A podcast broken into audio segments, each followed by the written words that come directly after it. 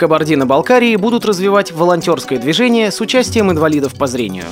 Базел Аэро вложила 34,5 миллиона рублей в создание безбарьерной среды в аэропорту Сочи. В Хабаровском крае реализуется проект «Спорт для всех». Изобретение 14-летнего школьника признали лучшим в Украине. Далее об этом подробнее. В студии Денис Золотов. Здравствуйте.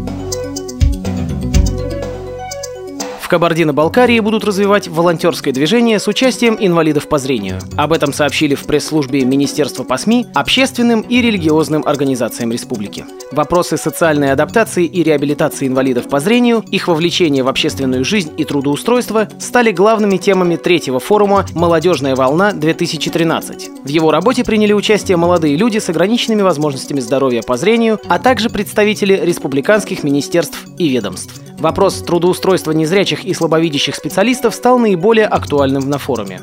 Прозвучали предложения о разработке и принятии закона о квотировании рабочих мест для этой категории граждан и оказании поддержки молодым инвалидам-предпринимателям, в том числе по зрению. На встрече говорили и о необходимости оснащения организаций и учреждений тифлотехническими средствами, в том числе теми, которые не входят в федеральный перечень. В рамках грантового проекта «Компьютер для незрячего» в Нальчике откроют специализированный центр, где будут обучать в первую молодых людей. Постановлением правительства КБР в республике создана спортшкола по адаптивному спорту для детей и молодежи с ограниченными возможностями здоровья. Учебное заведение призвано стать первой ступенью развития паралимпийского спорта в КБР. По итогам форума принята резолюция о необходимости создания Ассоциации молодых инвалидов Кабардино-Балкарии, оказания социально-психологической помощи инвалидам и их семьям, а также проведения мероприятий по поддержке талантливых людей с ограниченными возможностями здоровья по зрению и выявлению молодых лидеров. Киров.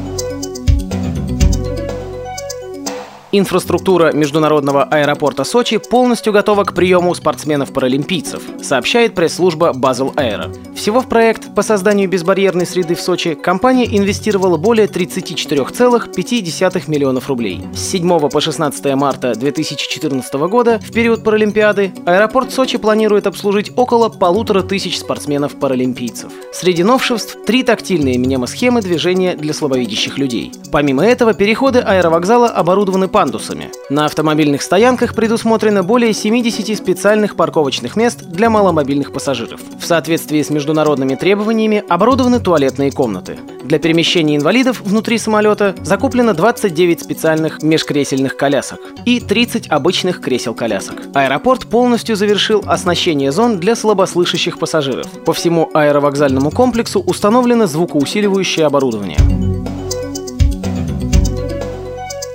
Хабаровске в центре «Взлет» под руководством члена Общественного совета при УМВД России по Хабаровскому краю Елены Ларионовой реализуется проект «Спорт для всех». Сейчас на скалодроме проходят тренировки слепые и слабовидящие ребята, а весной их ждут первые соревнования. Добавлю, что у центра уже есть опыт работы с онкобольными детьми. Одессит Борис Чубин завоевал признание судей престижного конкурса «Инновационный прорыв», прошедшего в Киеве. 14-летнего юношу признали лучшим автором молодежного проекта за разработку программы iHelp, которую тот создал в помощь инвалидам по зрению. Устройство представляет собой часы со встроенной системой GPS. Оно прокладывает маршрут и с помощью голосового меню дает понять, где находится пешеход. Кроме того, на приборе есть тревожная кнопка. Если случится несчастье, инвалид сможет нажать на нее, после чего эквалайзеры отправят экстренный вызов на телефоны скорой помощи и милиции. Члены жюри конкурса единогласно предложили автору проекта пройти стажировку в бизнес-школе США и представить свою работу в Кремниевой долине.